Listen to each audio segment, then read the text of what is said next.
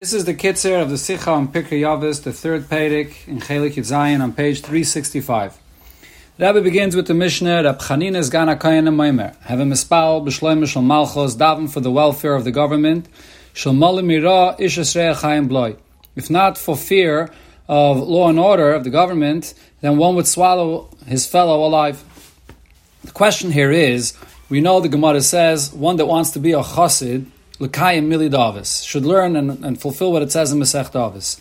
Which means we're speaking about things that are lufnim mishur sadin.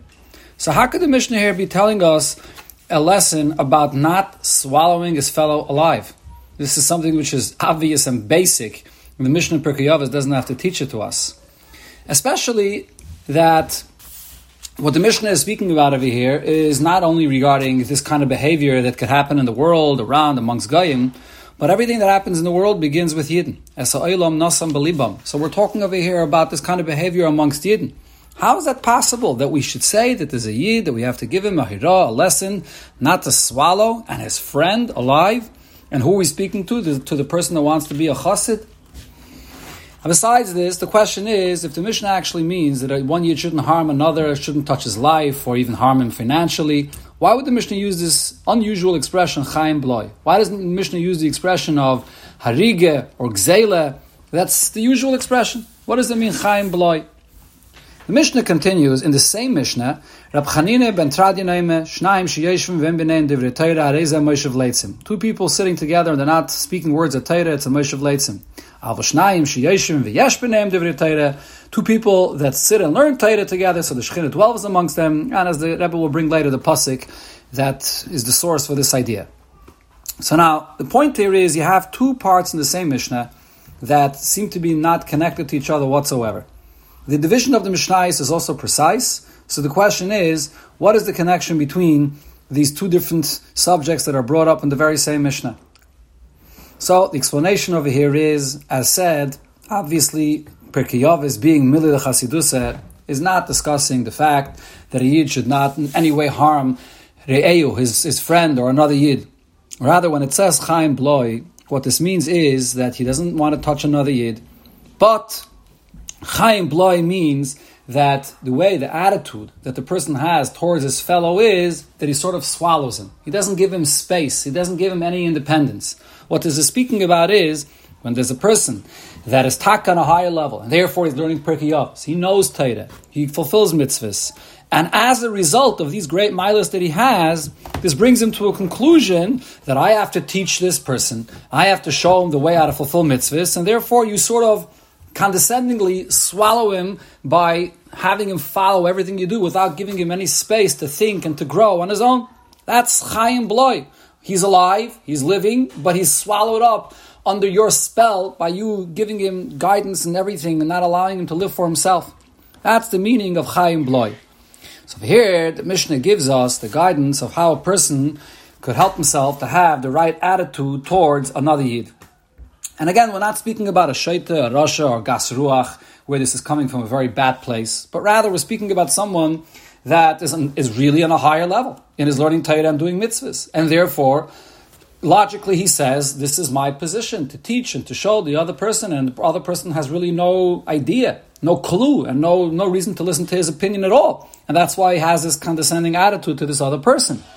So the only way, the only eitzah eh, that a person should be able to change his attitude and have a more balanced approach to his friend and give him his independence is not with a seichel de but rather by having the proper yirah shemayim the year of the Abishter, knowing that he's standing in front of Hashem. And that feeling of yireh will give him the power to be able to treat another person properly, as great as you may be. And that's what the Mishnah means when it says Shloima Malchus, that you should pay attention to the peace of the government or the welfare of the government that's here in this world. Shloima Malchus really connects a person back and inspires him to remember about the source of this Malchus. Melech Malchim Lachem HaKadosh Baruch Hu. As Chazal tell us that Machusa Da'ara Ke'em Machusa De'Rikiya, that everything the way it is in the kingdom, in the government here below, is similar to the way it is in the heavenly kingdom. And the reason for this is because the source of the kingdom here in this world actually comes from the minister that there is above, and then higher and higher, all the way back to Melech Malchim Lachem HaKadosh Baruch Hu. So therefore, one that's learning Pirkei Yavis and he looks at the way the government is here in this world, so what he really looks at, and what he really senses and sees even, is that this is an expression of the Abish's Malucha. And when he sees the Malucha in the world that's running properly, that means that there's a full revelation of the Abish's Malucha in the world. And therefore, the shalom of the Malchus that he sees in the world, which is really a full expression of the Abish's Malucha in the world, brings the Yid to a proper Yiras Shemayim from the Abishter himself.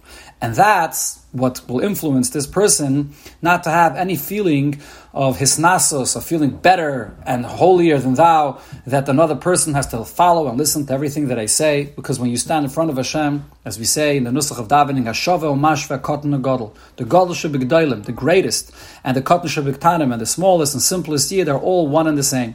And therefore you have that attitude when you, when you deal with another Yid.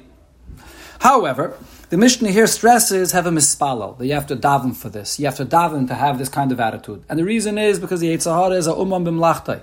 He's very good at his work, and he distracts a yid. Even if a yid comes to this conclusion and this and understands the malchus of the Ebesher that he sees here in the malchus in this world, but over time Yitzhahara can cause a person to forget about this until completely focus just on himself again and have this negative attitude to his friend, Chaim Bloy, to sort of swallow him alive.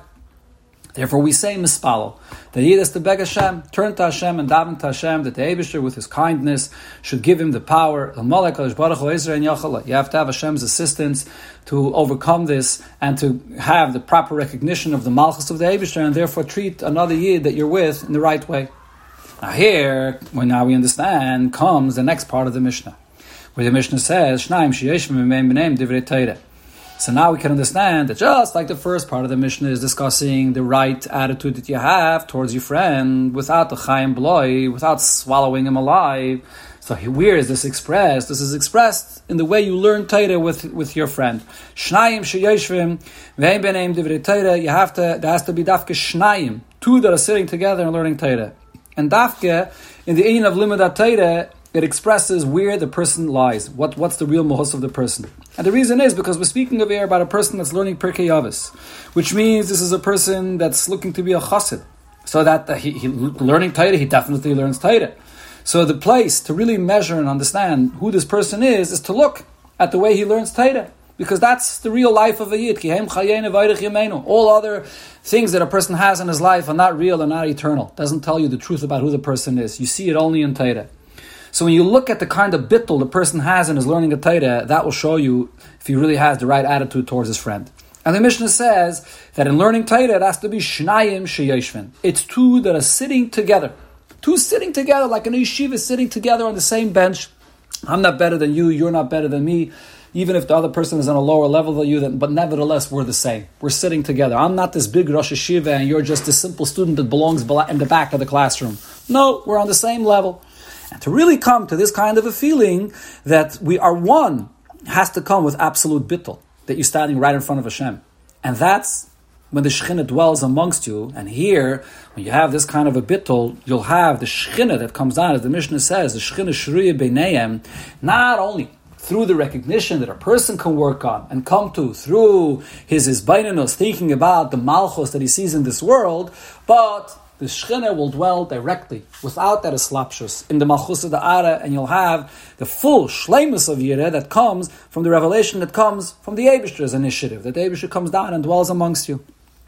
This also explains the, the pasuk that the Mishnah brings, Oz nidmuru yirei Hashem ishla reyeyu, vayakshiv Hashem vayishma, vayikosav sefer zikaron lefanov, yirei Hashem, ulechosh vishmai. Simply, this pasuk is the raya that two sit together and learn Torah because it says Nidmru Yir Hashem that they converse with one another in Torah. But the question is, if we're talking about learning Torah, why does the pasuk emphasize Yirei Hashem that these are God-fearing Yidden?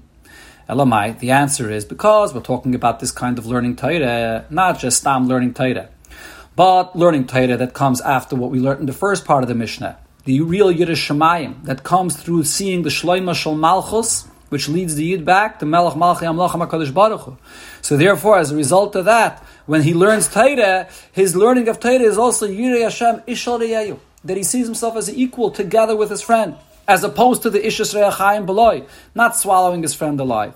And then, he learns Torah in this way, what's the focus in the Torah that he learns? Shmai. he sees the Torah not just for the avon vasaga, the logic, the seichel that there is in Torah, but the fact that the Torah is shmeisav shalakadosh baruch Hu, it's the Abish's name, the bittul that he has in his learning Torah when he learns together with his friend.